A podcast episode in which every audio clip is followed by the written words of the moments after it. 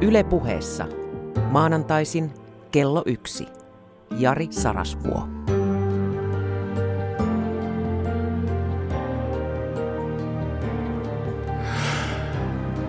Nyt täytyy olla sillä tavalla, että sinäkin rakastat minua.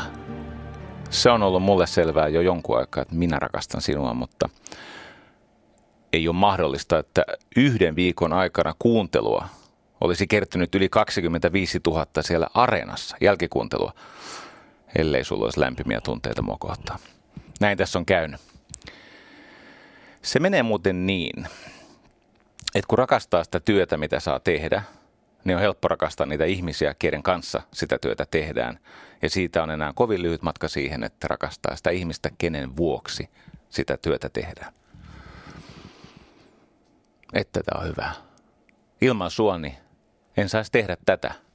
Tähän olisi loppunut silloin keväällä 2013, ellei tämä jostain käsittämättömästä syystä olisi kelvannut sulle, yleisölle. Ei ne niin näkemyksellisiä ole edes tässä talossa. Että olisivat antaneet tämmöisen kauhistuksen jatkua, ellei yleisö olisi sitä sallinut. Hei, tänään Toinen iso aihe. Kapina. Me ollaan keskellä vallankumousta niin monella tapaa. Kapinaa pukkaa. Katsos, tämä ä, uutta luova voima ja sen kaikki muodot, nehän olivat tukehtua tähän vanhaan ylläpitävään valtaan. Ja sitten maailman teknologinen, sosiaalinen, kansainvälinen taloudellinen ja biologinen, ikävä kyllä myös biologinen kehitys, törmäsivät tässä ajassa sellaiseen pisteeseen, että tämä ylijärjestykseen ajautunut systeemi pakotti ihmiset kapinaan eri muodoissa eri puolilla maapalloa. Rakastamani okkultisti William Blake sieltä 1600-luvulta – sanoi, että epäile seisovaa vettä aina myrkylliseksi. Meille kävi sillä tavalla, että tämä vesi monessa muodossa toisen maailmansodan jälkeen virtasi pitkään ja se pysyi raikkaana. Isoja asioita saatiin aikaiseksi. Luonnonsuojelu käynnistyi, toki tuho kiihtyi vielä enemmän. Mutta kuitenkin ensimmäistä kertaa siis saatiin mittavia toimenpiteitä aikaiseksi tämän ekosysteemin suojelemiseksi, vaikkakin täysin riittämättömiä. Tällä hetkellä se totaalisumma on huono. Kansainvälinen ystävyys kehittyy. Ei kiitos YK, vaan kiitos kaupan. Väkivalta on vähentynyt. Köyhille on saatu töitä, nälkäisiä ruokittu, sairaata parannettu, mutta hitaasti se alkoi jähmettyä tämä juttu että vauhti oli vielä todella lupaava 90-luvulla monilla rintamilla, mutta siellä alla oli ne pohjavirrat, ne vahvan vallan ylläpitävät, jäykistävät virrat. Ja nyt tämä on jumissa, ei ehkä enää täysin, mutta kaikenlaiset ilmiöt uhkaa tätä meidän yhteistä elämäämme. Sivistys, mitä on sivistys? Sivistys on ensisijaisesti tahtoa yhteiselämään. Sellainenhan kysyy ymmärrystä ja myötätuntoa. Ja nyt eletään sekä semmoisessa ajassa, jossa tämä ymmärrys, maailman ilmiöiden syy-seuraussuhteita tutkiva ymmärrys, eli mistä asiat johtuvat, miten niitä voi ohjata, se on muuttumassa. Ja sitten myötätunto, ikävä kyllä. Myötätunto on mu- tämä Sapolski, joka on tutkinut pavianeja ja, ja stressiä ja vaikka mitä.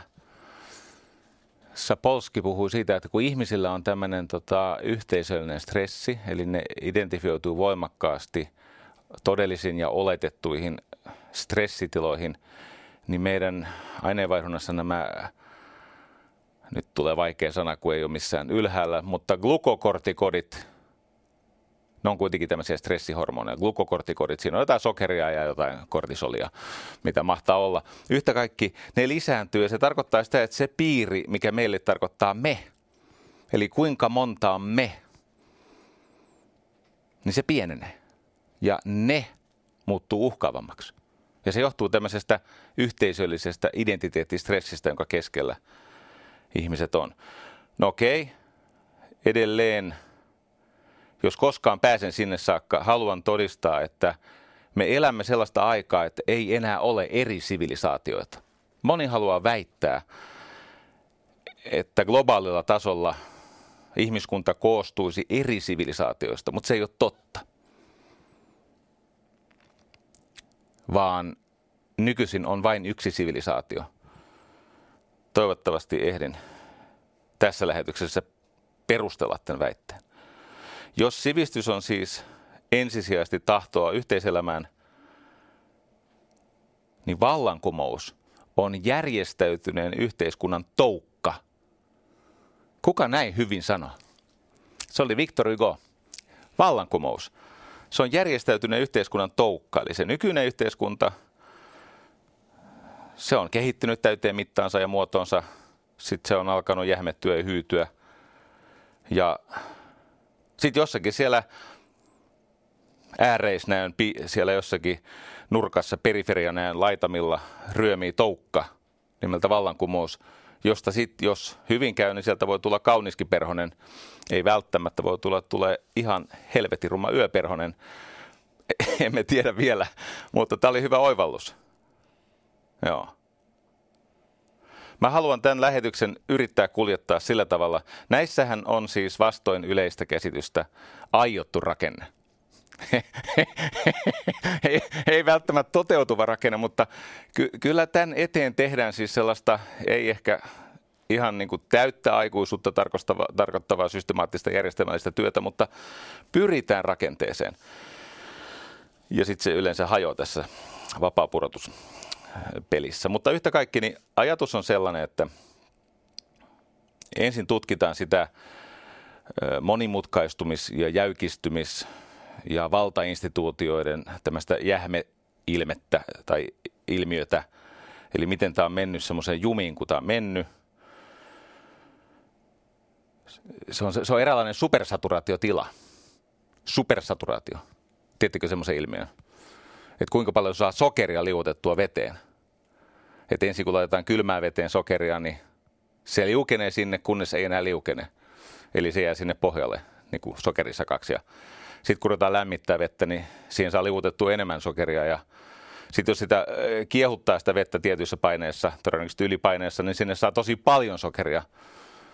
Ja sitten siitä vedestä on tullut supersaturoitunutta, eli se näyttää siis vedeltä, mutta oikeasti se on niin täynnä sokeria, että jos sinne pudottaa yhden sokerikiteen, niin yhtäkkiä se koko vesi siis taikatempuunomaisesti jähmettyy. Se kiteytyy, ymmärrättekö? Se supersaturaatio heittää niin kuin toiselle puolelle, eli se, se nestemäinen sokeriliuos äkisti kiteytyy, kun se menee sen yhden askeleen yli. Eli me, mä yritän kuvata sitä ylijärjestystä, jonka kouriin monet asiat on ajautunut. Ja tämä on synnyttänyt kompleksiteettia, eli sietämätöntä monimutkaisuutta. Ja tota, mä olen muutama esimerkin tästä monimutkaisuudesta ja sitten sen vaikutuksista ihmisiin. Aikoinaan, kun tein itse finanssialan yritysten kanssa niin kuin yhteistyötä, niin tutustuin semmoiseen sveitsiläiseen kylän nimeen kuin Basel. Basel on siis kaupunki tai kylä Sveitsissä, jossa on tehty tämmöistä pankkisääntelyä. Vuonna 1988 oli Basel 1, eli ensimmäinen tämmöinen eurooppalainen sopimus siitä, miten pankkitoimintaa pitäisi kansainvälisesti säännellä ja siitä kokouksesta syntyi todella hyvä ja pankkijärjestelmää raameihin ja kuriin laittava dokumentti, jossa oli 30 sivua. Se oli 88. Sitten 16 vuotta myöhemmin oli pakko pitää Basel 2, siinä välissä oli tullut paljon lisäyksiä. Mutta 2004 niin se oli jo 350 sivua, tarkalleen 347.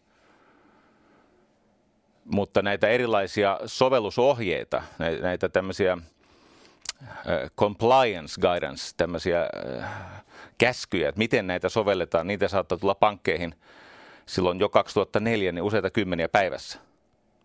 Niitä siis satoi siellä ihmisten niskaan, että miten tätä toimintaa pitää tehdä.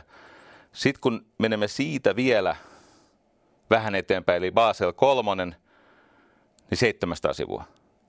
Mutta tämähän on tämä eurooppalainen sääntely aivan harrastelua verrattuna, niin kai sä sen tiedät, että ranskalaiset keksi byrokratian, venäläiset teki siitä taiteen muodon, se on osa kulttuurielämää, mutta Yhdysvallat teki siitä tiedettä. Paragon todellakin on ranskalainen keksintö. Ja venäläiset on ihanasti osannut kuvata sitä virkamieskoneiston ihmeellistä elämää. Muistatko Oblomov? Oblomovin sietämättömän kevyt elämä. Mutta Yhdysvalloissa se byrokratia ja tämä tämmöinen niinku halu kuvata kaikki maailman riskit ja tapahtumat niin, että kaikki happi palaa pois, niin se, se on siis oikeasti tieteen muoto, joka läheneekin uskontoa. Katso silloin Yhdysvalloissa suuren laman jälkeen – niin äh, se pankkisäätely oli 37 sivua, mutta nyt se on 30 000 sivua. Mä annan toisen esimerkin, ehkä ihmisen on helpompi samaistua tähän omassa elämässään.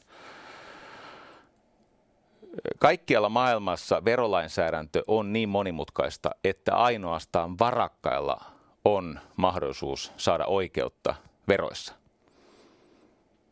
Eli mä voitin hiljattain verottajan täysin itsestäänselvässä asiassa, kun mä laitoin siihen 50 tonnia.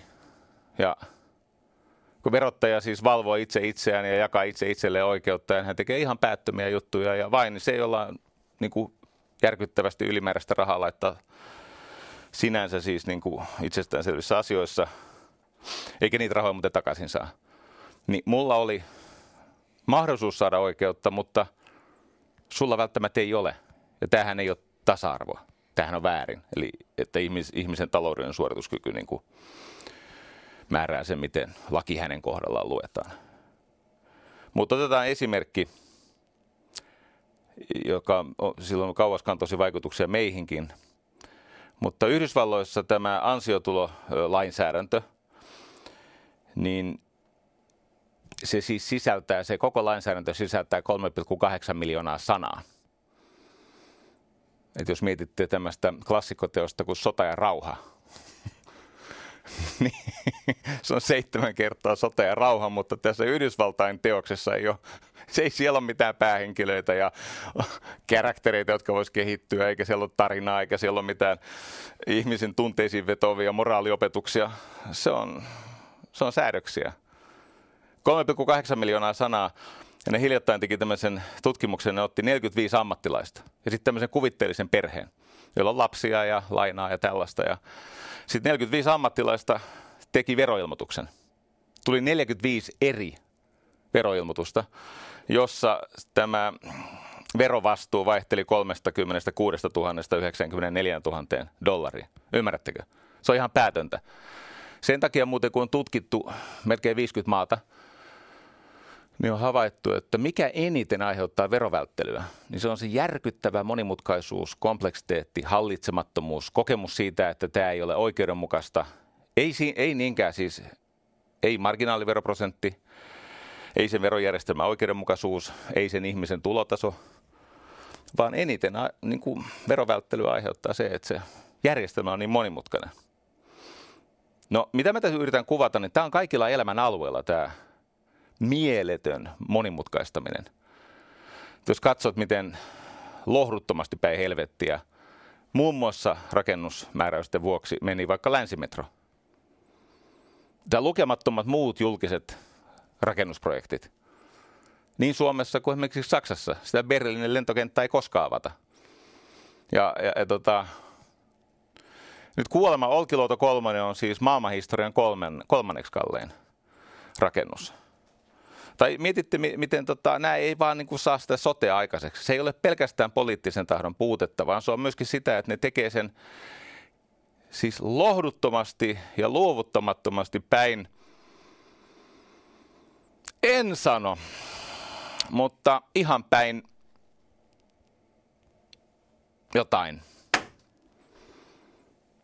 Puristelen täällä itseäni, että pysyisin aisoissa. Ei ne johda sitä sotea siitä arvokysynnästä. Ne johtaa sieltä valtarakenteesta käsiä sen takia siitä ei jatkossakaan tule mitään, koska se vain lisää sitä monimutkaisuutta. Tämä monimutkaisuus vaanii kaikkea valmista, koska monimutkaisuus on valtaa pitävien työkalu pysyä vallassa. Ja me emme täysin ymmärrä sen monimutkaisuuden luonnetta. Ja edessä vielä ihmeellisiä asioita, jopa semmoiset ei-poliittisena ja ei-subjektiivisena tieteenä tunnetut asiat, kuten matematiikka – Biologiasta on tullut muuten ajat sitten poliittista, se on mennyt ihan hulvattomaksi biologian touhu, mutta matematiikka on ollut jonkin aikaa sellainen puhdas tiede. Mutta kuvatakseni sitä, millainen niin kuin sotku-universumi, tämmöinen siis sietämätön kompleksiteetin ulottuvuus siellä on tarjolla nyt, kun tulee lisää laskentatehoa. Tarina, jota on vaikea uskoa. Sä tiedät, millainen on Lego-palikka – tämmöinen ihan standardi legopalikka. Niin jos sulla on kuusi tavallista legopalikkaa ja sitten rupeat laskemaan, että kuinka monta eri kombinaatiota, eli tämmöistä asetelmaa sä voit siitä, yhdistelmää sä voit kuudesta legopalikasta tehdä. Niin se menee niin, että yhdessä saa yhden, eikö niin? Ja sitten kahdesta se ei ole kauhean vaikea. Se voi kokeilemaankin saada selville, jos on 24.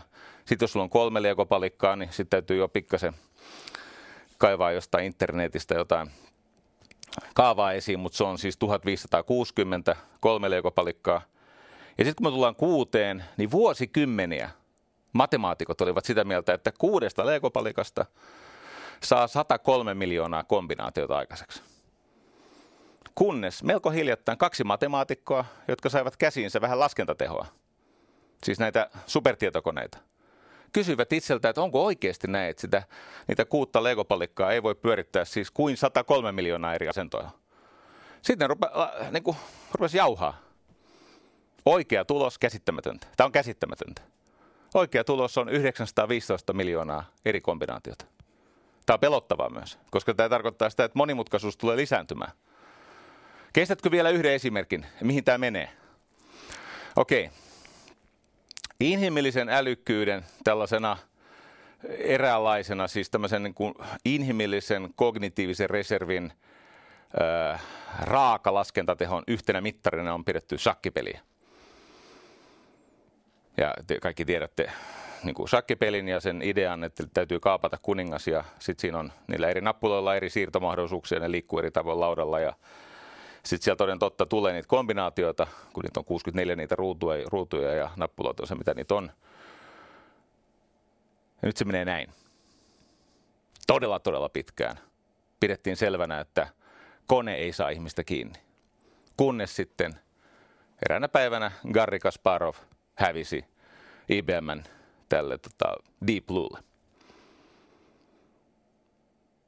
No sitten tuli semmoinen vaihe, jossa maailman paras shakipelaaja oli sellainen, jossa siis kone ja ihminen muodosti tämmöisen tiimin. Et kone testasi ja ihminen käytti luovuutta ja intuitiota. Ja sillä päästiin selvästi korkeammalle tasolle. Jopa niin, että kansainvälisissä turnauksissa joitakin suurmestareita on jäänyt kiinni siitä, että ne tekee niin epäortodoksisia siirtoja, että on ruvettu epäilemään, että hetkinen, toi ei ole yhdessäkään playbookissa, mitä toi meinaa, ja sitten se epäortodoksinen siirto, sitä tutkitaan, sitä tutkitaan sitä tilannetta ja paljastuu, että silloin joku kännykkä mukana, jonka kautta se on yhteydessä johonkin stockfishin tai johonkin. No niin, no sitten tuli se vaihe, jossa ihminen purotettiin kokonaan pois, koska nämä parhaat tietokoneet on siis niin ylivoimaisia, että ei siinä mitään ihmisen luovuutta ja intuitiota ja näkemystä ja shakki-intohimoa tarvitaan, vaan koneet ratkaisee. Ja vuonna 2016 maailman paras shakin pelaaja oli nimeltään öö, olisiko se ollut Stockfish? Joo, Stockfish 8. Kyllä. Stockfish 8 on ollut sen tietokoneen nimi. Aivan mieletön tietokone, joka osaa pelata shakkia. Mutta viime vuonna se haastettiin. Tämä Stockfish 8 tekee 70 miljoonaa tämmöistä siirtovaihtoehtolaskentaa sekunnissa. Ja sitten tuli tämmöinen nuhapumppu, Googlen Alpha Zero. nuhapumppu sen takia, että se on saatana hidas ja tyhmä. No, ei tyhmä, mutta hidas. Vai 80 000 siirtoa sekunnissa ja toinen se, 70 miljoonaa. Mutta tämä Googlen Alpha Zero, siinä on parempi softa. Se siis on hitaampi, mutta kun siinä on tämmöistä koneoppimista. Ja ne battles. Sata ottelua, 28 voittaa. Alpha Zero ei hävinnyt yhtään, siis se voitti sen sadaottelun turnauksen. Ja meillä oli uusi mestari nimeltä Alpha Zero. Hidas, mutta voitokas, koska siinä on koneoppimista. Siinä on tällaista siis neuraalioppimista. Ja nyt tulee se, mikä hieman mua järkytti, koska mä tiedän, mikä on tulevaisuus ja kohta tiedät sinäkin ja istu alas ja älä, älä seiso ikkunan vieressä, se, jotain pahaa voi tulla sisään. Kattos, nyt nämä Stockfish 8 tyypit ihmettelivät sitä, että miten niin paljon nopeampi kone häviää tälle nuhapumpulle. Ne kysyivät, että kauan te olette opettanut tätä. Ensin ne kysyivät, mitä te olette opettanut sillä. No ei me mitään olla, sään, siis, no just just säännöt, mutta ei mitään standardivauksia eikä mitään strategioita, eikä, ei me olla mitään opetettu. No kauan te olette niin kuin, tätä treenannut? No me pantiin se pelaamaan itseään vastaan neljä tuntia ennen kuin tultiin teidän kanssa kisaamaan. Nel, no ne, ymmärrättekö te? Se koneoppimiseen perustuva systeemi, se on neljä tuntia pelannut itsensä kanssa. Sitten se katsoo, että nyt mä osaan tämän pelin. Katsotaan, mihin tästä Stockfish 8 on. Ymmärrättekö te? Maailma vähän niin kuin muuttuu. Tämä on aikamoinen vipu. Driveri. Ja lisää monimutkaisuutta. Saanko mennä mytologian maailmaan? Pakko päästä. Kato, kun nyt mä selitän, mistä tässä kaikessa on kysymys. Kun mä aloitin siitä järjestyksestä ja monimutkaisuudesta ja kaikesta siitä, mihin se on meitä ajanut. Useimmat vastaukset tämmöisiin tosi hankaliin paradoksaalisiin asioihin niin löytyy sieltä ihmiskunnan syvä perinteestä tai siitä syvimmästä intuitiosta. Katsos alun perin oli kysymys kaauksen ja kosmoksen välisestä taistelusta. Ihan sama mitä uskontoa tutkit, niin siellä on tämä kaos ja kosmos. Eli aluksi rajaton energia kohtaa rajat asettavan logoksen. Eli kaos, se on tämmöinen äiti-jumalvoima, joka vapauttaa energiaa, luo elämää. Se on hallitsematon. Ja se kaos, joka synnyttää universumin, tai se se itse asiassa synnyttää olevaisen, joka sitten jäämettyy universumiksi eli kosmokseksi. Tätä mieltä olivat muun muassa kreikkalaiset. Eli ensi oli kaos, ei lainkaan järjestystä. Eli alussa ihan oikeasti ei ollut aikaa, ei ollut atomeita, ei ollut edes valoa. Ja sitten nämä kosmoksen järjestävät patriarkaaliset voimat alkoivat tätä äitienergiaa hillitä asettaa lokoksella jotain rotia siihen touhuun, niin kaos rauhoittui sen verran, että aika-atomit ja valokin sai mahdollisuutensa ja sitten siitä syntyi tämä kosmos. Sitten näitä peräkkäisiä evoluutiofaaseja, eli fysikaalinen evoluutio ja eikö niin, biologinen tai kemiallinen evoluutio, sitten biologinen evoluutio, lopulta kulttuurievoluutio. Miten tämä liittyy vallankumoukseen? No tämä on sen ydin. Se kaos on energiaa, jonka järjestys pyrkii sitomaan materiaalisesti rakenteeseen. Eli siinä järjestyksessä on aina tämmöinen utilisaatio, hyytymispyrkimys, siellä on näitä valtarakenteita, ja se kaos taas on rakkautta. Katso. Niin. Se, tämän verran mä haluan vaivata sua täällä, kun tämä on siis ihmiskunnan – kaikkien kehitysvaiheiden ja erilaisten kulttuurien mytologian ytimessä. Eli että kun aika ajoin tämä kosmokseksi, siis rakenteeksi jähmettynyt järjestys jäykistää itse elämää niin, että syntyy jännitteitä, ja silloin tarvitaan taas tätä tuhovoimaa, siis energiavapauttavaa kaaosta. Se pitää purkaa toiseen suuntaan. Ei on MC toiseen. Sama juttu. Tiesitkö muuten, että maailma sekä luotiin että järjestettiin sanan voimalla, logos. Tässä vaiheessa haluan kiittää uskiksia. Vain yksi häirikkö. Vova. Vladimir. Hän lukee peilin kautta päällään seisten pimeässä ja silloin ne asiat näyttää erilaisilta. Mutta hei, ystävät, me ollaan menty eteenpäin. Erityisesti te ja vähän myös minä. Me ollaan löydetty Kristuksen rauha tässä meidän kummallisessa yhteydessä. Joo, ei ollut mitään talikoita eikä palavia soihtuja eikä mit, mit. Oli ihan ystävällistä. Ö, muutamalla ihmisellä käsitteellisesti haastavaa, mutta ei, ei silloin mitään väliä tässä yhteydessä. Joo, isot pisteet teille. Mennään logokseen. Se on tärkeä juttu. Joo. Sulla se voi löytyä sieltä Johanneksen evankeliumin alusta ja sitten egyptiläisillä oli tämmöinen kauden kuin tot. Se loi maailman kielen avulla. Eli vapautti energiaa ja sitoi sen uudestaan kielen avulla. Hopi-intiaaneilla oli Peter Parkerin muinainen arkkiäiti, hämähäkkinainen. Se taas loi maailman olevaiseksi sanan kerrallaan. No mistä te luulette, että se Peter Parkerin siis käsittämätön viattomuus ja energia on tullut, ellei hämähäkkinaiselta, tietenkin. No niin, sitten on Väinämöinen, mitä sellainen Jumala teki. Sehän oli muuten niin sanotusti vaikea raskaus, kun siellä Ilmattaren vatsassa oli tämä Väinämöinen. Eikä ajallaan tullut ulos, vaan taisi olla 30 vuotta siellä. Kato, kun Ilmatar tuli raskaaksi merestä, siitä syntyi Väinämöinen, jolla oli etukäteistä eroahdistusta, ei halunnut tulla sieltä ja Ilmatar raukka itki, kun Väinämöinen ei suostu syntymään, mutta se sieti sitä sen takia, kun Väinämöinen sananvoimalla auttoi tässä luomistyössä. Ja niinhän se Väinämöinen aina itse asiassa synnyttyään, niin se, se teki sananvoimalla yhteisön toista.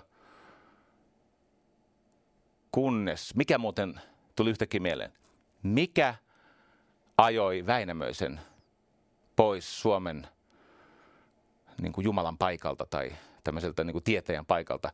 Kuka hääti velhon? Mä autan tämän verran. Se oli uusi kuningas, jonka synnytti Marjatta. Nyt tsemppiä, kuka mahtoi olla Marjatta? Eri kulttuureissa samalla alkukirjaimella alkaa nimi, mutta joo, se oli suomalaisten versio, Marjatta. Joo. No niin, anyway, intialaisilla on tämä Nada Brahma, eikö niin? Se on maailman ääni, jolle sanat antaa järjestyksen. Australian aborginaalit. Tämä uudestaan ja uudestaan. Eikö ne sano, että esi-isät lauloi, nimes maailman laulullaan? Tämä nimi, mystiikka, se on, se on kaikissa kulttuureissa. Miksi mä käytin tähän aikaa?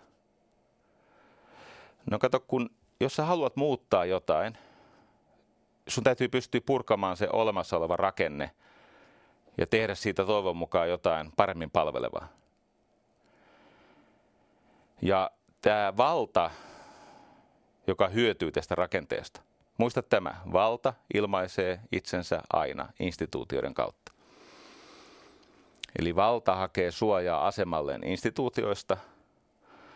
Se instituutio suojan saavuttanut valta ei koskaan vapaaehtoisesti luovuta sitä vetovuoroa toiselle vallalle. Eli tälle luovemmalle, energeettisemmälle, siis tälle rakastavammalle, tälle toiselle valalle. Eli ne taistelee vastaan. Ja sen takia täytyy jotenkin saada purettua se jähmettynyt energia sieltä.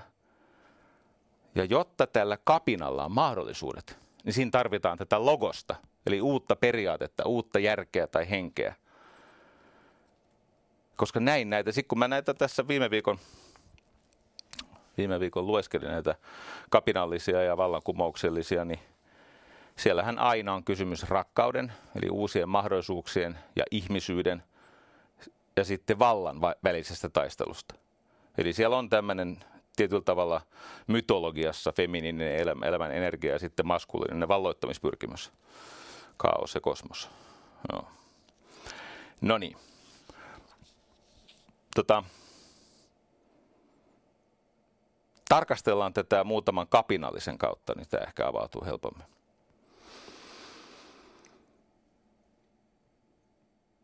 Ne, jotka pitävät esimerkiksi kulttuurillista valtaa, ovat hysteerisiä siitä, anteeksi, ovat neuroottisia siitä, tuli paha sana. Johtuu siitä, että joudun sukeltamaan aika syvälle muistissani ja siellä on vielä niitä vääriä sanoja. Neuroottisia piti sanoa. Se oli lipsaus. Laitan sormet Twitterissä teidän esille ja voitte hakata haloille sormet lättänäksi. Joo, mitään pahaa en tarkoittanut. Sanoinko jo, että oikein sana on neuroottinen? Joo. Ne, joilla on tämmöistä kulttuurivaltaa, he ovat neuroottisia sen suhteen, että loukkaako joku heidän makuaan. Esimerkiksi Pariisissa 1913 siellä Champs-Élysées teatterissa esitettiin tämmöinen ensiesitys Igor Stravinskin Kevätuhri, joka on, sanotaan nyt vaikka, että se on energistä musa. se, se, ei suostu niin kuin aikaisempiin kutyymeihin, vaan plus, että kun siihen liittyy vielä tämä sehän on kertomus tästä nuoresta neidosta, jotka joka kevään kunniaksi taistelee, tai siis tanssii itsensä kuoliaksi. Siis niin väsyneeksi, että kuolee siihen. Niin siellä katsomossa eh, Stravinskin kevätuhrin ensiesityksessä, siellä hän syntyi kapina. Siellä siis äh, naiset ja miehet löivät toisia ja sylkivät toistensa silmille ja sopivat seuraavan päivän kaksintaisteluista ja se oli siis katastrofi. Ja kaikkina aikoina ne, joilla on ollut valta määritellä hyvä tyyli tai hyvä maku, he eivät ole olleet kauhean iloisia, kun tuli jotain uutta. Esimerkiksi Platon, vanha fasisti Platon, oli muuten fasisti. Aivan siis hirvittävässä fetissisuhteessa valtaan. Lukekaa sen teoksia. Fasistihan se on. Tosin tyytyy aika maltillisiin tuloeroihin. Mutta yhtä kaikki, Gini-kerroin 0,25. Se on maltillinen. Se on Suomen mittaluokka. Niin tota, Platon esimerkiksi ei oikein tykännyt siitä, että nämä nuoret kreikkalaiset, ne, ne, ei, ne ei tyytynyt puhaltelevaan panhuiluun, vaan ne jotkut rummutti jotain. Se rupesi tulla rytmiä sekaan, niin se oli turmiollista, koska itse Pythagoras sanoi, että tämä on niin kuin tie Jumalten luo, tämä harmoninen musiikki ja tämmöiset niin kuin paukutukset tähän väliin, niin sehän on väärin. Hmm.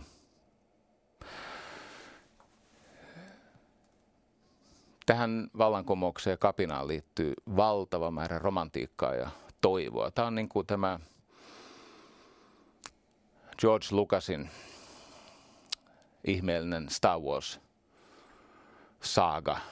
jonka neljännessä osassa puhutaan uudesta toivosta. Muistatteko se, mikä sieltä oot nähnyt ensimmäisenä, mutta se on tosiaan neljäs osa uudesta toivosta. Nyt esimerkiksi kun nämä aikaisemmat kommuuni- tai libertaari-sosialistiset kokeilut ovat yksi toisensa jälkeen epäonnistuneet tai ne on tuhottu niin Venäjällä kuin Espanjassa kuin Pariisissa ja niin poispäin. Nythän on uusi toivo. Se on varmaan rojova, siis mä saan sanoa rojova, kun en osaa kurdin kieltä yhtään, mutta siellä Pohjois-Syyriassa on tämmöinen kurdilaisyhteisö, tähän asti se maailmanhistorian feministisi vallankumous – kaikki vallankumoukset ovat feministisiä. Mä voin tavata sulle jossakin privaattikeskustelussa, miksi se on näin, mutta Marx oli tätä mieltä. Marx sanoi, että minkä tahansa yhteiskunnan edistyksen astetta voi arvioida sen perusteella, mikä on naissukupuolen aseman kehitys. Ja ei, ei se ole sattuma, että siellä mytologiassa tämä elämäenergia, tämä rakkaus, tämä kaos on, on ikään kuin sukupuolitettua. Se on sukupuolitettu feminiiniseksi ja sitten tämä himovaltaan on sitten tämä maskuliininen. Rojova. Se on tämmöisten naistaistelijoiden. Siis siellä on sikäli poikkeaa monesta muusta feministisestä liikkeestä, että siellä on miehet on ihan täysvaltaisia siellä seassa, mutta ne on päättänyt, ensin ne siis löi pataan näitä isisraiskaajia aika menestyksekkäästi. Sieltä on muuten superseksikkäitä. Tämä on ihan rehellistä seksismiä. Siis siellä on tämmöisiä naisia, kurdinaisia, joilla on AK-47 ja niillä on univormut ja... Hyvä! Lisää tätä! Ne on sopinut, että äh, kaikilla suku... No ja, nyt mennään tulla huti. Ne on sopinut, että siellä pitää olla sukupuolijakauma, jossa vähemmistö edustaa aina ainakin 40 prosenttia.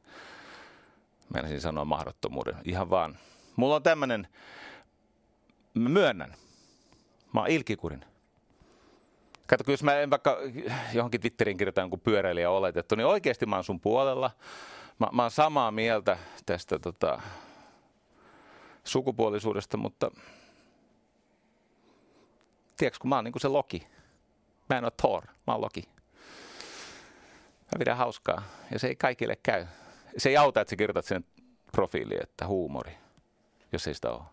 Joo. No niin, jatketaan. Rojova. Siinä on suuri mahdollisuus. Se on tämmöinen libertaari sosialistinen kokeilus. kokeilu.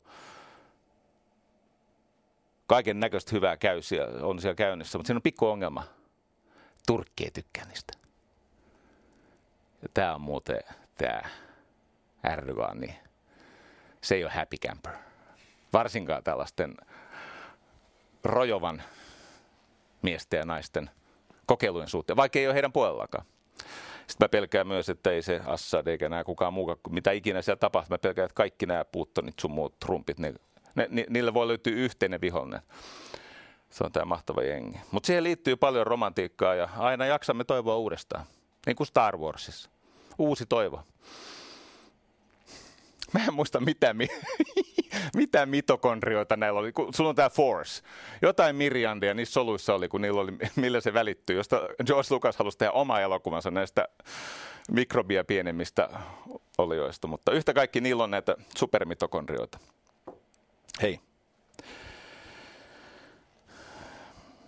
Mä tota, pohdin sitä, että minkä takia – ne parhaat kapinalliset, niin, niin tota, silloin kun ne onnistuu, miksi ne onnistuu? Ja silloin kun se hyvä juttu luhistuu joku, joko oman painonsa alle, sen niin kuin oman väen hölmöilystä johtuen tai sitten ulkoiset voimat sen kaataa, niin nämä on ollut mulle tämän viikon pohdinnan aiheita. Mä luettelen muutaman löydöksen, mistä mä olin erityisen innostunut Tämä tota, on semmoinen heppo kuin John Cage, niin kuin Luke Cagein tämmöinen vähän ajattelevampi. Luke Cagein isoveli, jolla ei ole siis silloin supervoimia, mutta ne on enemmän siellä niin kuin ajattelun puolella. Silloin tämmöinen juttu kuin construct, Constructive Anarchy. Hän on siis anarkisti. Se uskoo hiljaisuuden voimaan. Se tekee siis tämmöisiä kokeita, se menee esimerkiksi taksiin ja taksissa on joku hyvin turhautunut, stressaantunut, elämänsä pettynyt, perusvihannen ihminen, joka, siis taksikuski, joka alkaa sitten siellä jauhaa tätä taksiläppää, niin tämä ei vastaa. Tämä ei vastaa negatiivisiin viesteihin. Tämä on hiljaa. Koska hän uskoo, että hiljaisuus on tämmöinen vahvistin. Hiljaisuus amplifioi ihmisessä olevaa hyvää. Sitten se kerää tästä dataa ja se huomaa, että kun ei vastaa siihen vihaan joko heittäytymällä mukaan tai kinaamalla vastaan, niin sen ihmisen puhe muuttuu. Eli sen matkan aikana niin se ensin purkaa itsensä ja sitten hän, hän on ihan hiljaa. Hän nyökyttelee ja kuuntelee. Ja loppumatkasta niin se ihminen on tyyntynyt ja ystävällinen ja hänellä on parempia vaihtoehtoja ulottuvillaan. Toinen, josta viehätyin kovasti, näin jos sukua toiselleen, hänenkin nimensä on John, mutta hän on John Waters, siksi eivät ole sukua. John Waters on tehnyt tämmöisiä erittäin siis hyvän mauvastaisia elokuvia. Ja hän on, hän on sitä mieltä, että tällaista itsensä liian vakavasti otettavaa yhteiskuntaa vastaan pitää tehdä yllätyshyökkäyksiä. Eli se on, se on tehnyt muun muassa semmoisia elokuvia, joita konservatiivit on arvostanut, kun ei ole tajunnut, mitä se kerrotaan. Että se on oikeasti ollutkin vaikkapa homoseksuaalinen rakkaustarina Mutta se on siltä niin taitavasti kätketty, että nämä hilan läpi katsovat nämä jollakin superpolaroideilla varustetut ihmiset ei ole nähnyt sitä itse tarinaa. Niin hänen keskeinen viestinsä oli tämä, että, että älä missään olosuhteessa suostu eristämään itseäsi. Siis kieltäydy itsesi eristämisestä, koska separatismi on luusereille. Mä oon samaa mieltä. Ja tähän nämä hyvät jutut monta kertaa kaatuu. Tähän separatismiin, tähän ihmisten jakamiseen vuohiin ja lampaisiin ja on näitä aatepuhtaita ja sitten on näitä huonompia. Dartmundin yliopistossa on psykologi nimeltä Judith White. Ja tota, hän on pohtinut sitä, että miksi hyviä asioita ajavat aatteet ja suoranaiset kapinaliikkeet ja, ja tämmöistä luovaa alkuperäistä ajattelua sisältävät yhteiskunnalliset muutoshankkeet kaatuu niihin sisällissotiin. Ja hän on tehnyt tämmöisen, hänellä on semmoinen termi kuin horisontaalinen vihamielisyys. Eli se liittyy siihen, että ihmisten kesken on aina pieniä eroavaisuuksia. Eli joku on vielä radikaalimpi kuin toinen. Ja nimenomaan nämä eroavaisuudet on se syy, mikä saa ihmiset sitten, jotka ovat muuten samankaltaisia – niin ne saa kokemaan keskenään erillisyyttä, vihamielisyyttä ja lopulta sotimaan. Eli jossakin vaiheessa oli tämmöinen ihan hullu ajatus, että se mm, vaikkapa äh, vegaanien päävihollinen vihollinen oli vegetaristit. Eli sellaiset kasvissyöjät, jotka ei ole täysin puhdasoppineet. Eli saattavat syödä vaikkapa kalaa tai jotain tämmöistä. Tai sitten on vaikka ortodoksijuutalaiset ja konservatiivijuutalaiset ja no kaikki tietää, miten kommunistit on aina ollut anarkistien kimpussa, siis tämä Espanjan suuremmoisesti edennyt, siis Yle Teemalta tuli dokumentti anarkismin historiasta. Ja mun täytyy sanoa, että mä, mä, mä koen tämmöisiä syväromanttisia tunteita, uskoa ihmiskuntaa ja tuottaja Heikki Soinikin tuossa nyökkäilee liikuttuneena niillä oli oma valuutta ja ne sai miehen ja naisen välisen tasa-arvon ratkaistua silloin ennen, tai to, niin kuin Espanjan sisällissodan aikaa ja 40-luvulla. Tai se taisi olla vielä 30-luvun puolta tietenkin, ennen tuosta maailmansotaa. Kommunistit sen tuhos. Niiden, siis okei, okay, fasistit teki sen murhatyö, mutta kommunistit sen, koska tämähän on aina ollut jostain syystä siis demarit ja eikö niin, kansandemokraatit ja nämä, joilla voisi olla yhteistyön paikka, niillä on tämmöinen ihmekyky alkaa sotia toisia vastaan. Ja tätä tämä Judith White tutki, eli että ensinnäkin mitä voimakkaammin ihminen identifioi itsensä johonkin ääriryhmään, niin sitä kovemmin hän haluaa erottua vähemmän äärimmäisistä ryhmistä. jotka uhkaa näitä omia ääriarvoja. Eli sä oot ihan oikosulussa. Se on tämmöinen, se on pienten eroavuuksien narsismia. Et me ollaan ihmisiä ja meissä on erilaista vaihtelua, eikö niin? Eikä niistä tarvitse siis hermostua sen kummallisemmin. Jos haluaisi jonkun vallankumouksen viedä läpi niin, että siitä syntyisi hyvääkin, niin näiden omaperäisten pakottavan sosiaalisen omantunnon kantajien, näiden radikaalien, niiden pitäisi oppia melko varhain kehittymään maltillisiksi radikaaleiksi tai ainakin naamioitumaan maltillisiksi radikaaleiksi. Että, eikö niin, että se olisi mukaan ottava se liike, että, että äh, ihmiset saataisiin saatais kokemaan, että toivo, toivoisi olla jotain mullekin. Eli jotta ne omaperäiset ihmiset onnistuisi muodostamaan semmoisia liittoumia – niin, niin ne voi tasapainottaa sitä omaa radikaaliuttaan kutsumalla näitä epäpuhtaita, näitä gentiilejä mukaan. Ja, ja sietämään sitä, että sit heidän aatepuhtauttaan tietenkin kyseenalaistetaan. Ja sitten vastaavasti liittoumat, nehän aina hajo, nehän hajoaa, ellei ihmiset suostu tähän. Englanninkielinen sana temperance. Semmoinen feministi kuin Frances Willard. Frances Willard hänellä oli tämmöinen ajatus, että jotta niiden naisten oikeuksia voi oikeasti ajaa, niin sitten täytyy pystyä tämmöiseen maltilliseen radikalismiin. Kato, on aika vaikeaa olettaa, että toinen vieras ihminen, joka tulee eri maailmasta, jakaa just sun periaatteet ja suostuu kaikkeen siihen, mitä sä häneltä vaadit, niin sunhan pitäisi ajatella se niin, että sä esittelisit omat arvosi tälle ihmiselle keinoina, joilla hän voisi toteuttaa omia tavoitteita. Syntyy vahvoja yhteisiä nimittäjiä, jotka aina avaa ihmistä arvostamaan erilaisuutta. Tuli jostakin muistin kätköistä niin hieno lause, että siteraan saman tien itseäni. Vahvat yhteiset nimittäjät, varsinkin kun ne on siellä arvopäämäärätasolla. Vahvat yhteiset nimittäjät avaavat ihmisiä arvostamaan toistensa erilaisuutta.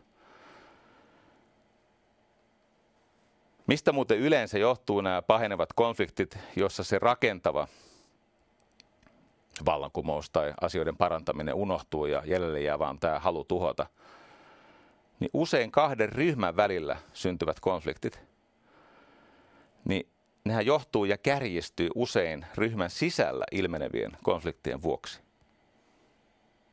Tätä voi olla hankala tajuta, mutta kun siellä ryhmän sisällä on se aatepuhtauden ja oikeaoppisuuden ja tämä, että kumpi on vielä radikaalimpi kuin toinen ja saat epäilyttävää ja saat revaria, mitä näitä on kaikkia näitä nimityksiä ja sitten on tätä kielipeliä ja käsitepeliä, niin sitten kun sinne ryhmän sisälle syntyy se jännite, niin sitten tarvitaan se ulkoinen vihollinen, että se homma ei heti sakkaisi. Hmm. Pakko nostaa semmoinen hahmo kuin Saul Alinsky, jota hyvin mielenkiintoista. Hän on siis tämmöinen, siis hän on kirjoittanut joskus ajat sitten, hän kuoli kyllä vuonna 1972. Saul Alinsky, venäjän juutalainen. Kirjan nimi on Rules for Radicals. Rules for Radicals, niin kuin sääntöjä radikaaleille. Ja se on tämmöinen A Pragmatic Primer for Realistic Radicals – väitetysti muun muassa Clintonit, Obama ja sitten Yhdysvaltain sieltä oikealta laidalta nämä T-kutsulaiset ovat opiskelleet tätä Alinskia huomattavasti. Hänellä on tämmöinen menetelmäoppi, jolla saadaan toteutettuja näitä hyviä juttuja. Haluan mainita häneltä yhden, mikä minua viehättää kovasti. Hän uskoi, että mikään ei ole tätä valtarakennetta enemmän syövyttävä ja horjuttava kuin huumori. Esimerkiksi niillä oli tämmöinen minulle käsittämätön skisma, varmaan liittyy johonkin edustuksellisuuteen tai johonkin, mutta öö, tota, oli tämmöinen Rochesterin kaupungin orkesteri, joka oli valittu kohteeksi. Et siellä oli tapahtunut varmaankin jotain radi- radikaali, tai tämmöistä rasistista tai, tai tota, jotain kansalaisoikeuksia loukattu.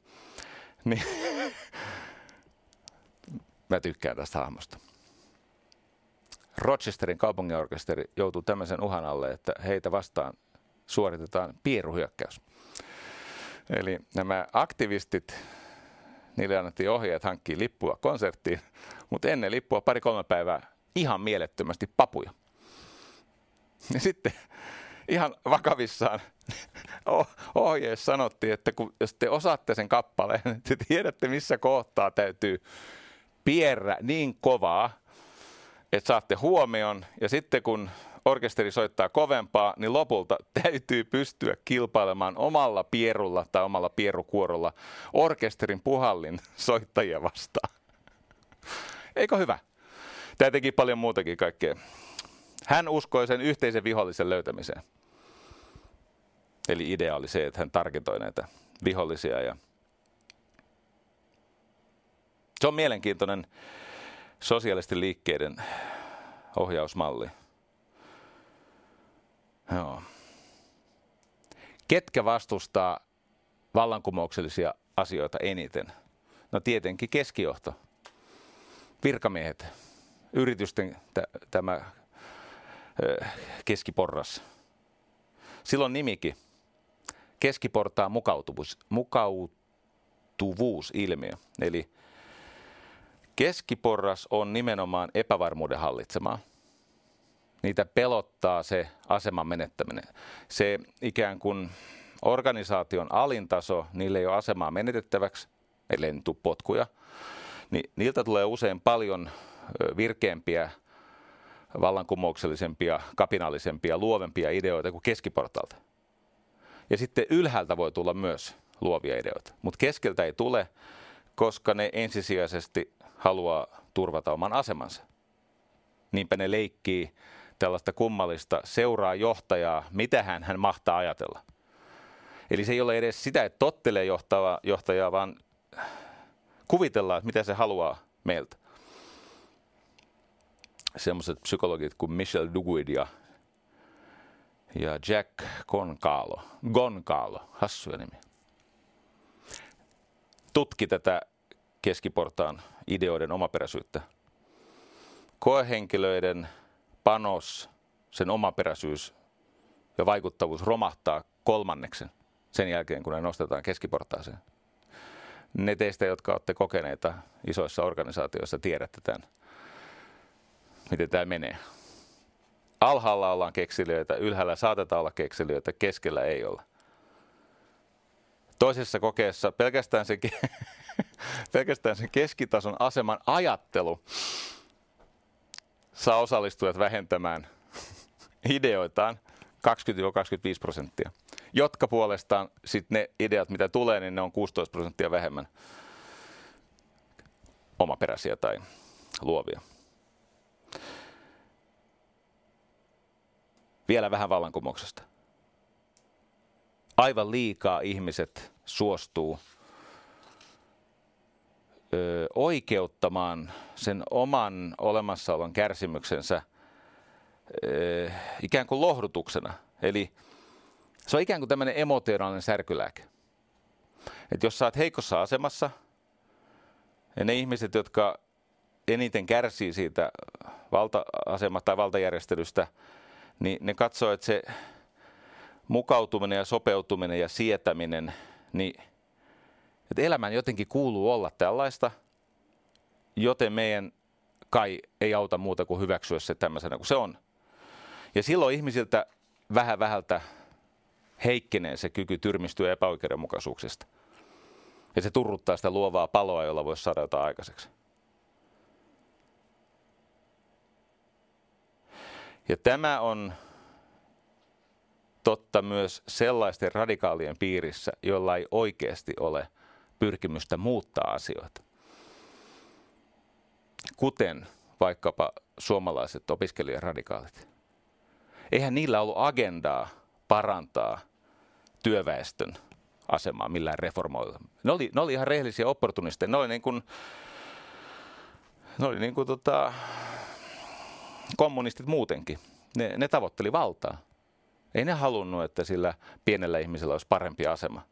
Ja tämän takia, eikö niin, kun oli Taisto Sinisalo, ja ne oli nämä opportunistit, nämä miten helppoa se oli kyykyttää niitä. Siis miettikää sitä aikaa, silloin eli Kekkonen, ja, ja tota, sitten Suomessa 70-luvulla nousi tämä opiskelijaradikalismi.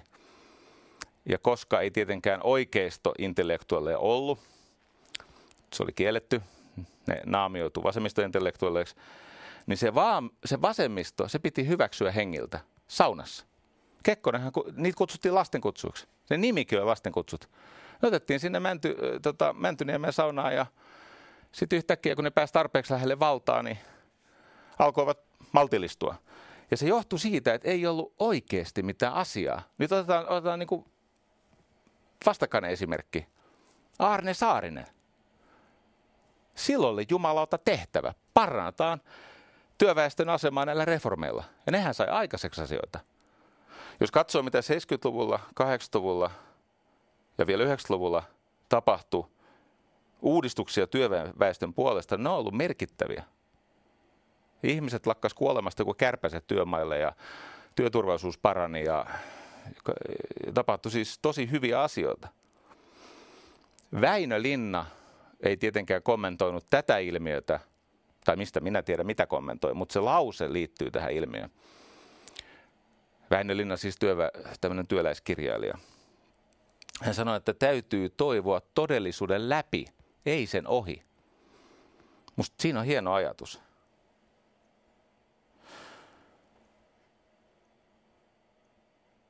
Luova tuho.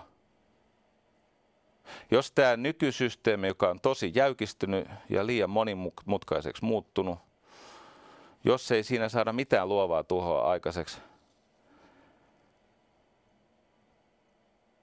niin tästä ei tule mitään. I Chingissäkin sanotaan, että jos ajaudut umpikujaan, murru. Muuttuneelle ovet avautuvat. Muuttunut päästetään läpi. Ja André Gide, suuri näytelmäkirjailija, sanoi, että pimeys, tästä alkaen olet minulle valoa. Se ajatus on siis, että tarvitaan sellaista luovaa tuhoa, jossa syntyvä mahdollisuus ei ole sen itsekään valtapyrkimyksen anastamiseksi tehty tuho, vaan jonkun asian, joka on välttämätön muuttaa, niin sen aikaansaamiseksi. Minulle aina vaan siis no, on, on joukko semmoisia ajattelijoita, jotka ovat tyypillisesti eksistentialisteja, ovat löytäneet ytimen. Yksi näistä on Ralph Waldo Emerson, kun hän pohti sitä, että millainen nerous voi muuttaa maailmaa. Niin neroutta on se, että uskoo omaan ajatteluunsa ja uskoo samalla, että se mikä on totta yksityisessä sydämessä – on oikeasti totta kaikkien ihmisten kohdalla. Eli että sä luotat niihin arvoihin ja siihen niin kuin tehtävän oikeutukseen, jotta sä voit tehdä näitä asioita. Ja joskus se vaatii sitä, että täytyy niin kuin luopua semmoisesta jonkinnäköisestä ylpeydestään – kyllä se Shakespearekin joutuu kilpailemaan, kun hänen teatterinsa oli hirttolavan vieressä, niin se joutui kilpailemaan sen hirttolavan kiinnostavuuden kanssa. Niin, niinpä hän kirjoitti väkivaltaviihdettä ja äh, tarinoita luvattomasta rakkaudesta ja kesä ja unelmia. Ja sitä kautta pystyi ajamaan niitä poliittisia päämääriä, jotka oli saanut siltä Elisabeth ensimmäiseltä. Areena-osuudessa mä käyn läpi disruptiota ja toivon mukaan avaan sitä, miten tämä saadaan tapahtumaan muuallakin kuin radiolähetyksessä.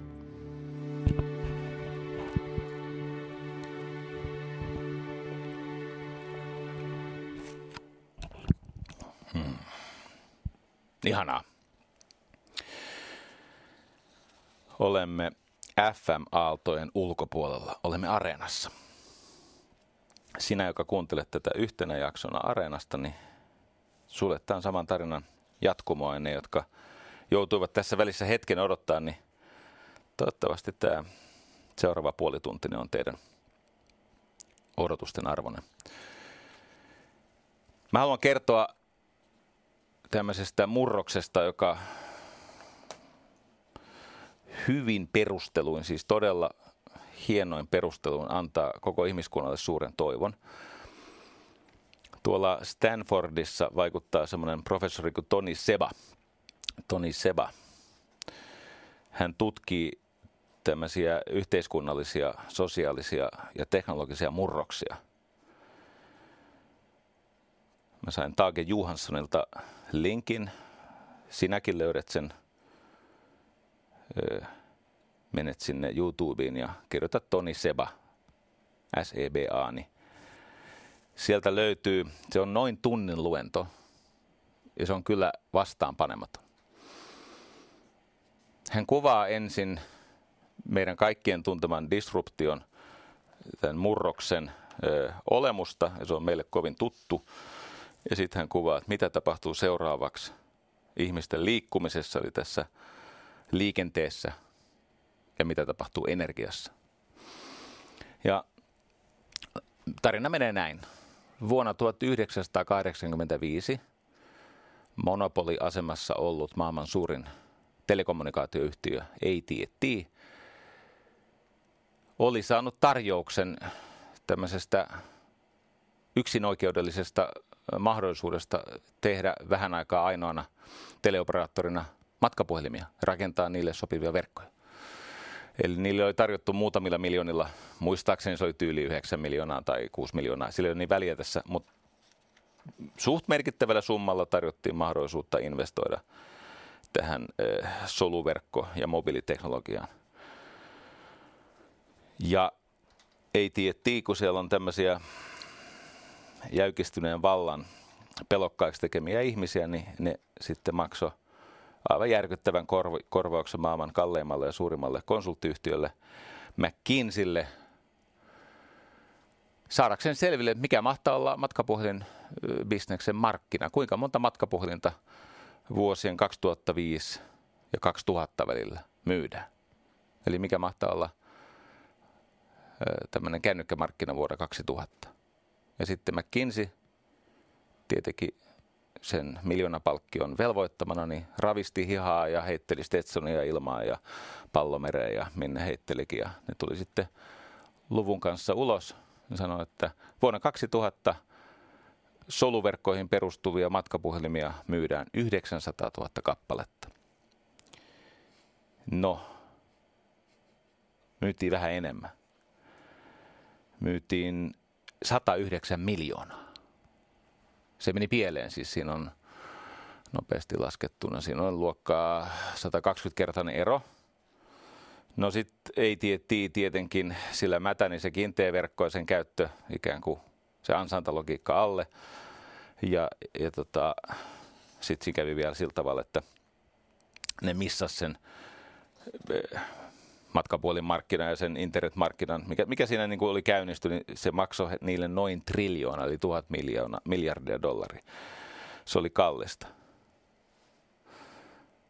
Toinen niin ikään samaan toimialaan liittyvä tarina kertoo vuodesta 2007, kun Applelta tulee iPhone, niin yksi maailman merkittävimmistä johtajista, Microsoftin CEO Steve Ballmer, antaa lausunnon, että niin iPhoneilla ei ole yhtään minkäänlaista mahdollisuutta.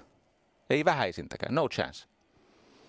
Ja semmoinen tutkimuslaitos kuin Bloomberg äh, ilmoitti, että no, Motorolan ja Nokian johtoja, tämä siis, tämä on sick, kun se kuuluu näin, että Motorolan ja Nokian johto voi nukkua rauhassa. No niin totisesti tekivätkin. Mutta siis Bloomberg totesi, että ei, ei, ei tästä tule mitään. siis, miksi kukaan ostaisi 600 dollarin iPhonein, kun saa varmemman puhelimen pidemmällä käyttöajalla satasella? No, Tämä Toni Seba yrittää kuvata niitä ilmiöitä, mikä näissä ö, vallankumouksissa on taustalla. Ja yksi niistä ilmiöistä on tietenkin tämä niin kuin teknologian hinta, suorituskyky, eksponentiaalinen käyrä. Et jos otetaan esimerkiksi se 600 dollarin iPhone vuonna 2007, niin sen suorituskyky, se maksoi nyt siis 600 dollaria 2007, mutta jos olisi ollut ostettavissa 20 vuotta aikaisemmin, niin se olisi ollut 600 000 dollaria. 40 vuotta aikaisemmin 600 miljoonaa ja 60 vuotta aikaisemmin, jos semmoinen teknologia olisi ollut olemassa näillä nykyhinnoilla, kun tähän Mooren laki hyvin karkeasti. Nyt mä en tarvii lisäopetuksia teiltä. Siellä on niitä, jotka muistaa sen sanasta sanaa sen Mooren lain ja mäkin muistan, mutta siis karkeasti per dollari laskentateho kaksinkertaistuu noin kahdessa vuodessa. Vähän alle, mutta se ei ole tässä olennaista. Olennaista on se, että jos iPhonein suorituskyvyn olisi yrittänyt ostaa, sen laskentatehon olisi yrittänyt ostaa 60 vuotta sitten, se olisi maksanut 6 miljardia dollaria. No siihen ei olisi ollut enää varaa, sille ei olisi ehkä syntynyt markkina. Ja tämä Toni Seba kuvaa sitä, että mitä on tapahtumassa siis liikenteen, eli itsenäiset sähköautot, tekoälyn ohjaamat sähköautot ja sitten energian suhteen, joka perustuu tässä hänen kuvauksessaan aurinkoenergiaan. Ja siellä on tämmöisiä vaikuttavia tekijöitä, siis niitä voimia, jotka tätä ajaa. Eli siellä on teknologian hinta, eli miten sä saat pienemmällä ja pienemmällä niin kuin euromäärällä tai dollarimäärällä enemmän ja enemmän, aina eksponentiaalisesti enemmän rahallisvastinetta. Eli silloin ykkönen, niitä on neljä. Teknologiahinta. Sitten nämä teknologiat sekoittuu keskenään. Eli ne ei pysy ikään kuin omilla kategoria-alueillaan, vaan ne, ne niin kuin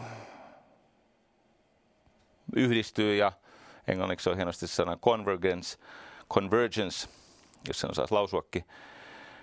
Sitten on kolmas, on, on tämä käyttöönoton vaihe tai käyttöönoton, se, siinäkin on eksponentiaalinen käyrä, eli kuinka nopeasti ihmiset adaptoituu sen käyttöön, eli miten tämä innovaatio leviää, niin kuin tämä Everett Rogers silloin aikoinaan jo 50-luvun lopussa kertoi siinä työssään innovaatioiden diffuusiosta, eli kuinka innovaatiot leviävät, ja lopulta ansaintamalli, eli kuinka tästä saadaan rahaa. Ja mä suosittelen teille, jotka olette kiinnostunut siitä, että miten tämä teknologinen, sosiaalinen, taloudellinen vallankumous, miten se tapahtuu tietyillä toimialoilla ja miten se laittaa uuteen uskoon muutkin toimialat. Ja siellä on näissä tämmöisissä vallankumouksissa on muutama hyvin mielenkiintoinen ö, ikään kuin piirre, joka on hyvä ottaa huomioon. Yksi on se, että niitä ei pusketa väkisin. Ne ei ole siis väkivalloin ihmisten kurkusta alas työnnettäviä. Nykyisin puhutaan tämmöisestä, äh, tota, se on englanniksi powerless communication tai powerless marketing. Eli sä et pushaa, sä et, sä et puske sitä tavaraa, vaan äh, tai esimerkiksi väittelyissä, niin sä et väkisin yritä äh, kukistaa sitä toista ihmistä, koska ei kenenkään päätä voi kääntää. En mä voi muuttaa sun mieltä. Mä voin ainoastaan kylvää epäilyn.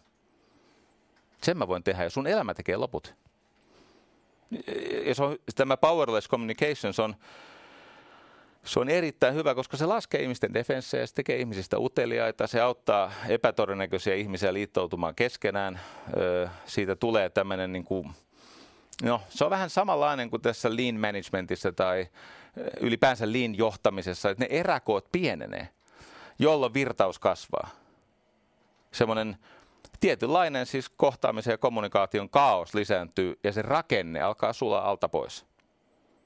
Ja tietenkin siitä seuraa myöskin se, että kuulijat pitävät toinen toisiaan ja varsinkin sua vähän fiksumpana, kun sä et yritä pakottaa heitä niin kuin ohi heidän oman ymmärryskyvyn kyvyn ja motiivin muuttamaan mieltään. Ja tietenkin tämä lisää luotettavuutta sun muita. Mä oon vakuuttunut siitä, että me olemme keskellä vallankumouksien sarjaa ja tietenkin mun toiveeni on se, että se ei, se ei johtaisi siis sellaisen väkivaltaiseen, veriseen, kaiken jo rakennetun ja hyväksi havaitun yhteiskunnan tuhoamiseen.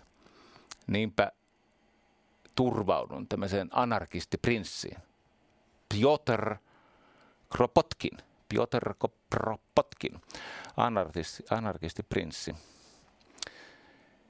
Hän oli 180 astetta eri mieltä tämän Thomas Hobbesin kanssa.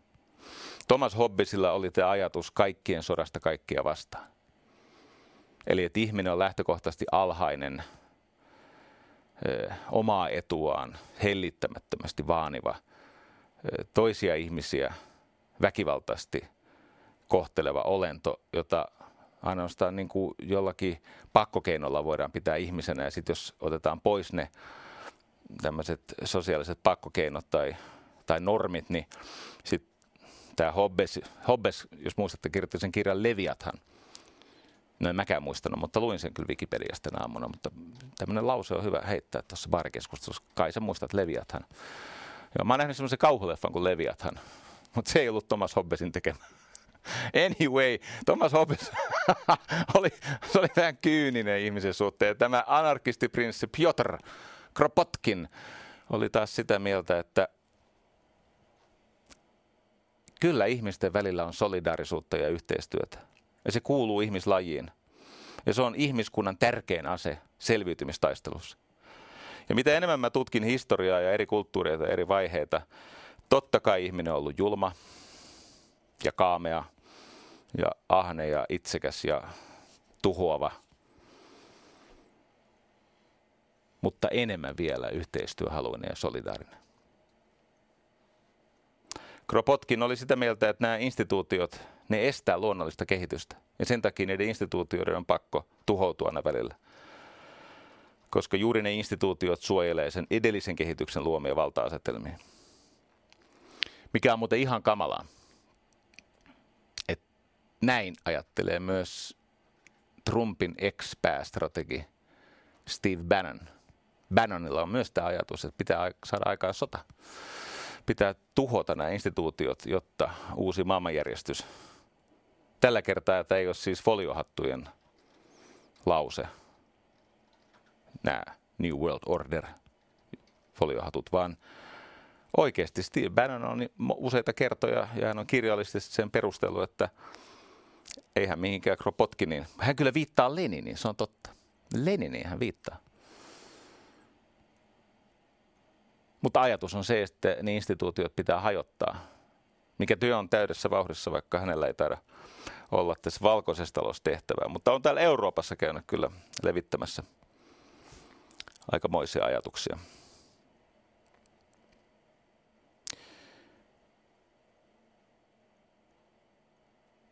Mä koen, että vallankumouksessa on vaaransa, mutta kyllä siinä on myös suurta romantiikkaa ja rakkautta. Tämä respect existence or expect resistance. Mikä ihana sanaleikki. Mä kuulin Heikki Soinilta viikko sitten, että se olisi ollut, se ei kuulemma olekaan. En levitä väärää tietoa. Mutta joka tapauksessa respect existence or expect resistance. Kunnioita olemassaoloa tai odota vastustusta.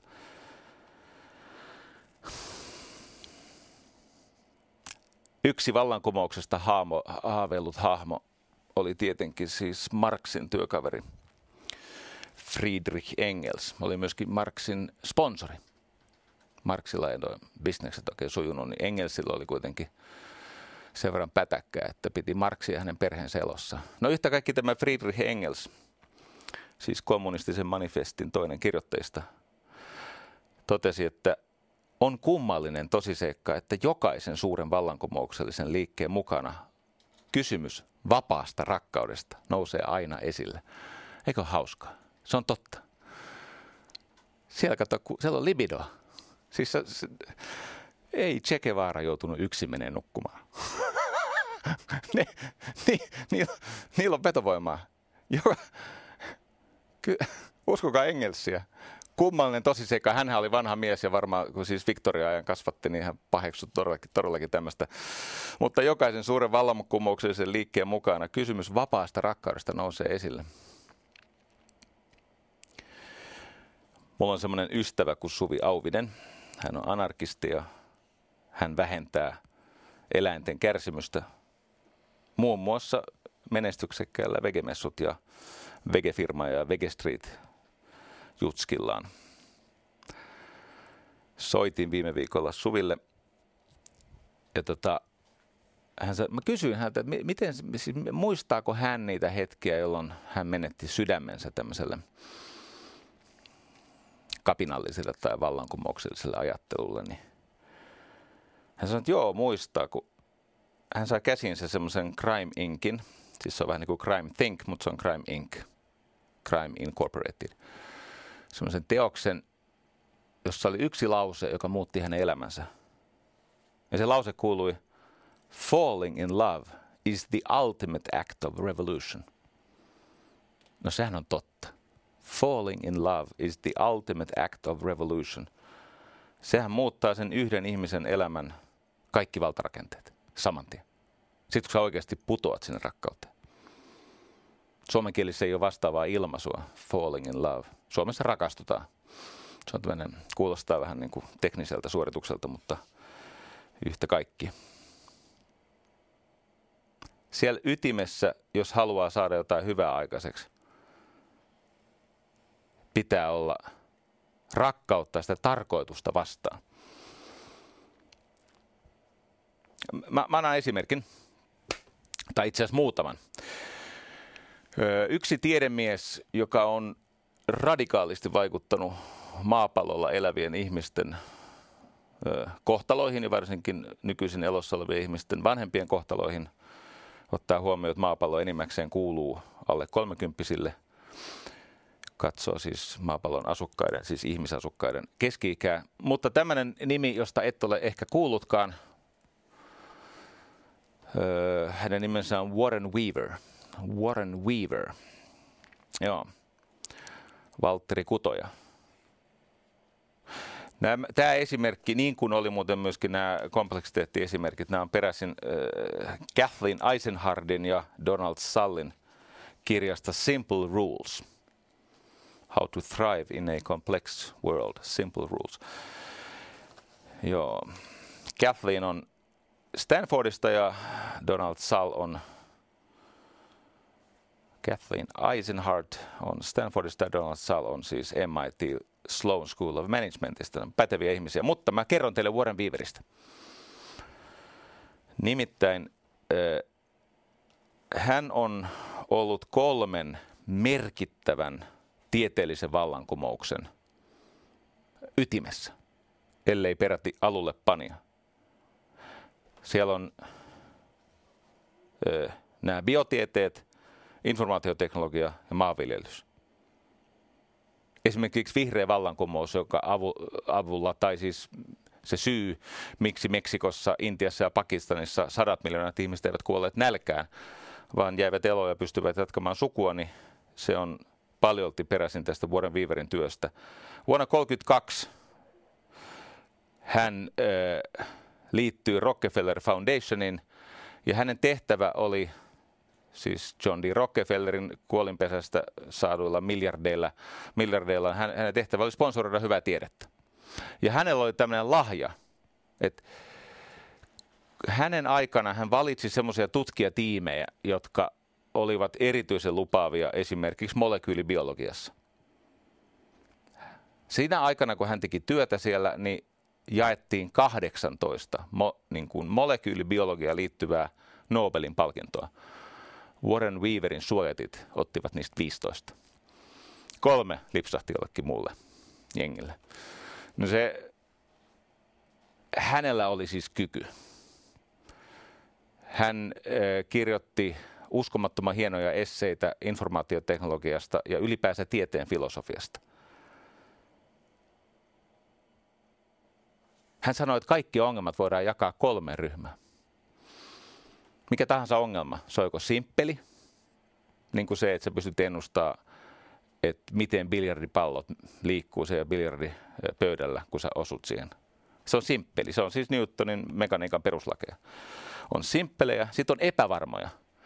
Että jos sulla on vaikkapa joku astia, jossa on kaasupartikkeleita ja niitä on vaikka 20 miljoonaa, niin sä et pysty enää yksittäisen kaasupartikkelin paikkaa mitenkään kertomaan, vaan se perustuu todennäköisyyksiin. Se on siis statistiikka. Se ei ole simppeli, se on statistiikka. Se on siis epävarma ongelma ja niitä ratkotaan tilastotieteellisin menetelmin.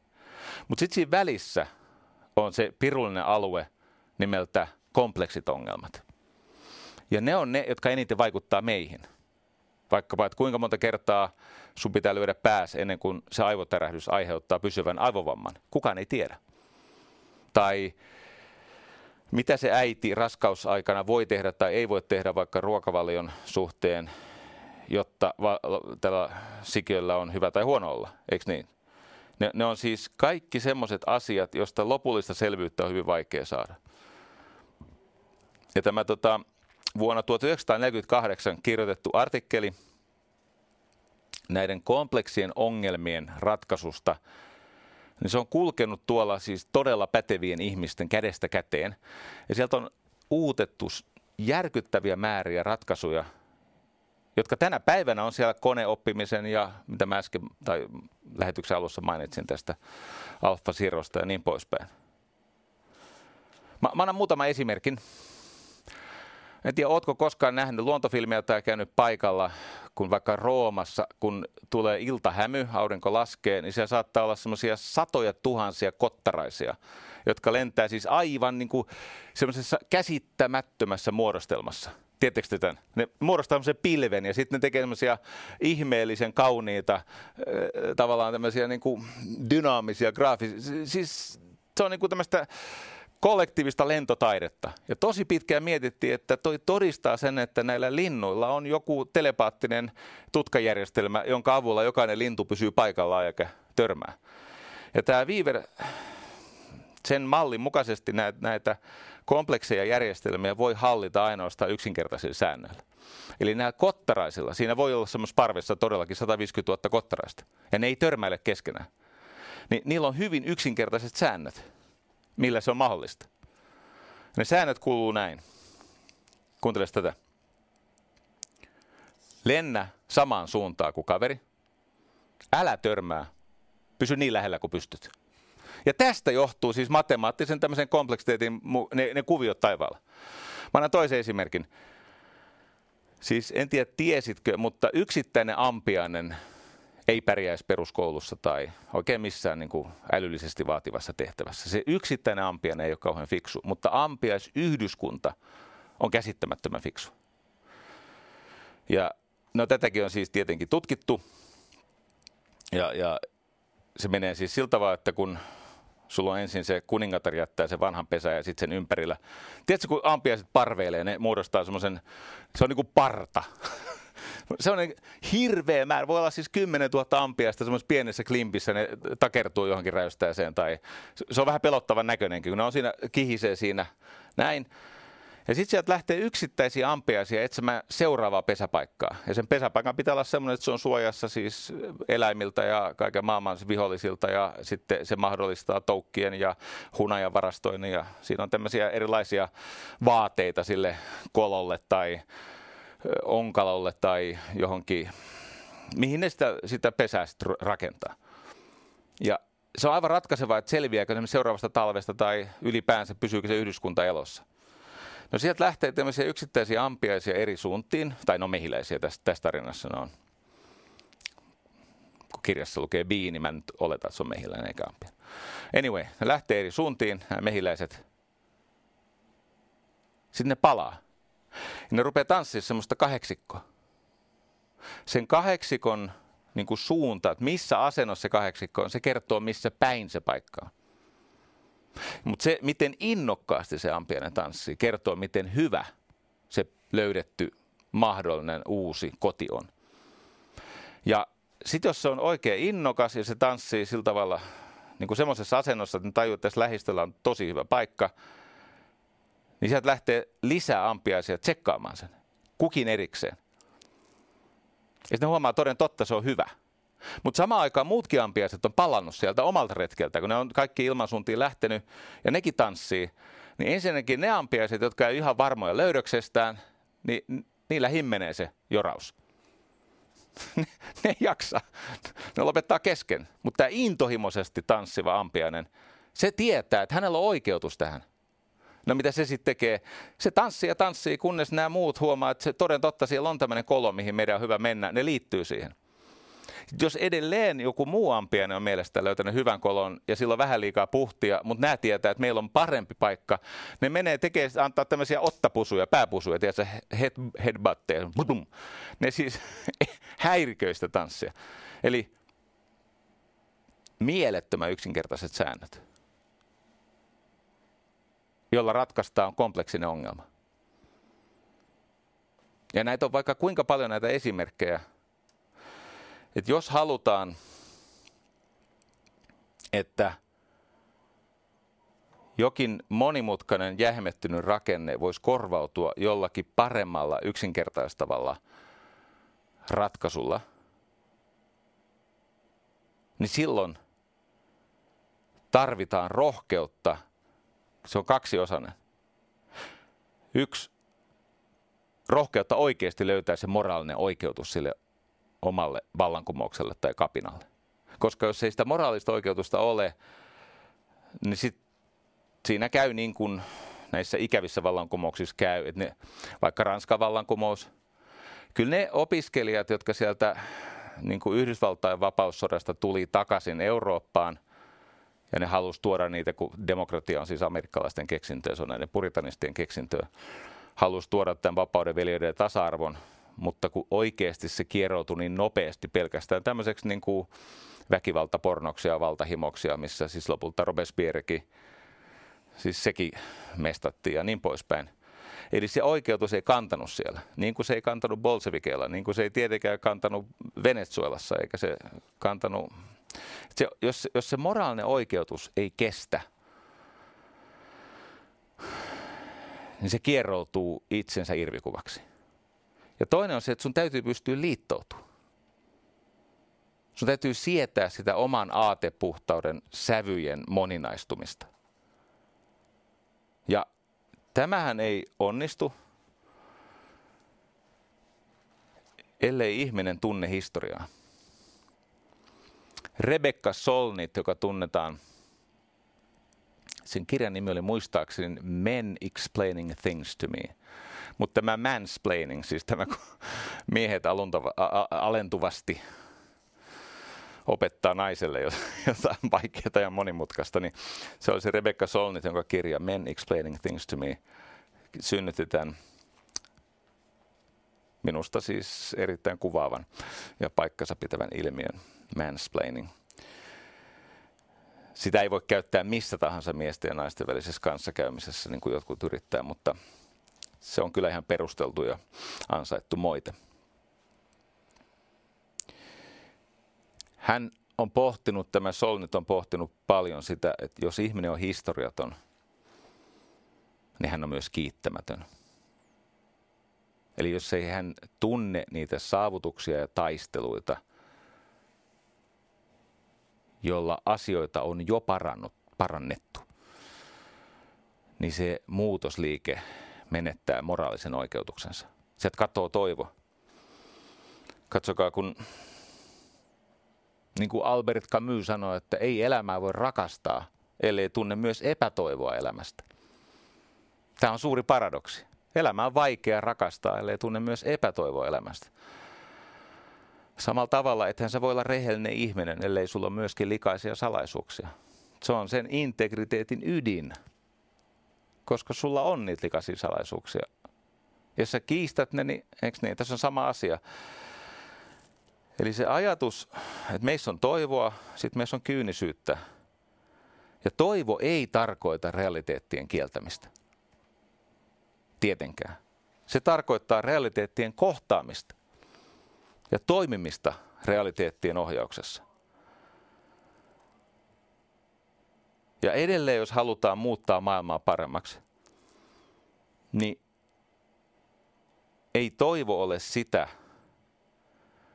ei se ole esimerkiksi uskomus, että kaikki olisi joskus ollut hyvin tai kaikki tulee olemaan hyvin, koska mitään tämmöistä ei ole odotettavissa. Ei ole ollut koskaan täysin hyvin, eikä tule olemaan koskaan täysin hyvin. Siis toivoa laajempaa perspektiiviä. Siis, siis sä näet mahdollisuuksia, jotka on parempia vaihtoehtoja nykytilalle. Sulla on se moraalinen oikeutus ja liittolaiset. Ja sitten tietenkin kyllä sä jonkun tämmöisen strategian tarvitset, niin kuin vaikkapa tämä Saul Alinskin pieruhyökkäys. Sillä oli paljon muitakin hyviä juttuja, mutta yhtä kaikki, niin sillä oli siis pelikirja, että miten asioita viedään eteenpäin. Hänellä korostui tämä yhteinen vihollinen, eli tar- tarkasti valittu kohde, ja sitten hänellä tietenkin korostui se, että hän on sitä mieltä, että, että niin kuin pilkka on ihmisen aseista – voimakkain, koska se saa valtaa pitävän häpeämään. Ja se, että valtaa pitävä häpeää, niin hän alkaa kadottaa myöskin vallan oikeutustaan. Että olisi kiva jatkaa tästä, mutta onneksi meillä on, meillä on siis tänä syksynä ja ensi keväänä vieläkin 36 lähetystä jäljellä. Niin hyviä tarinoita on vielä tarjolla. Mutta tällä kertaa on syytä lopettaa tähän ja mä kiitän kaikkia teitä, jotka autatte tässä.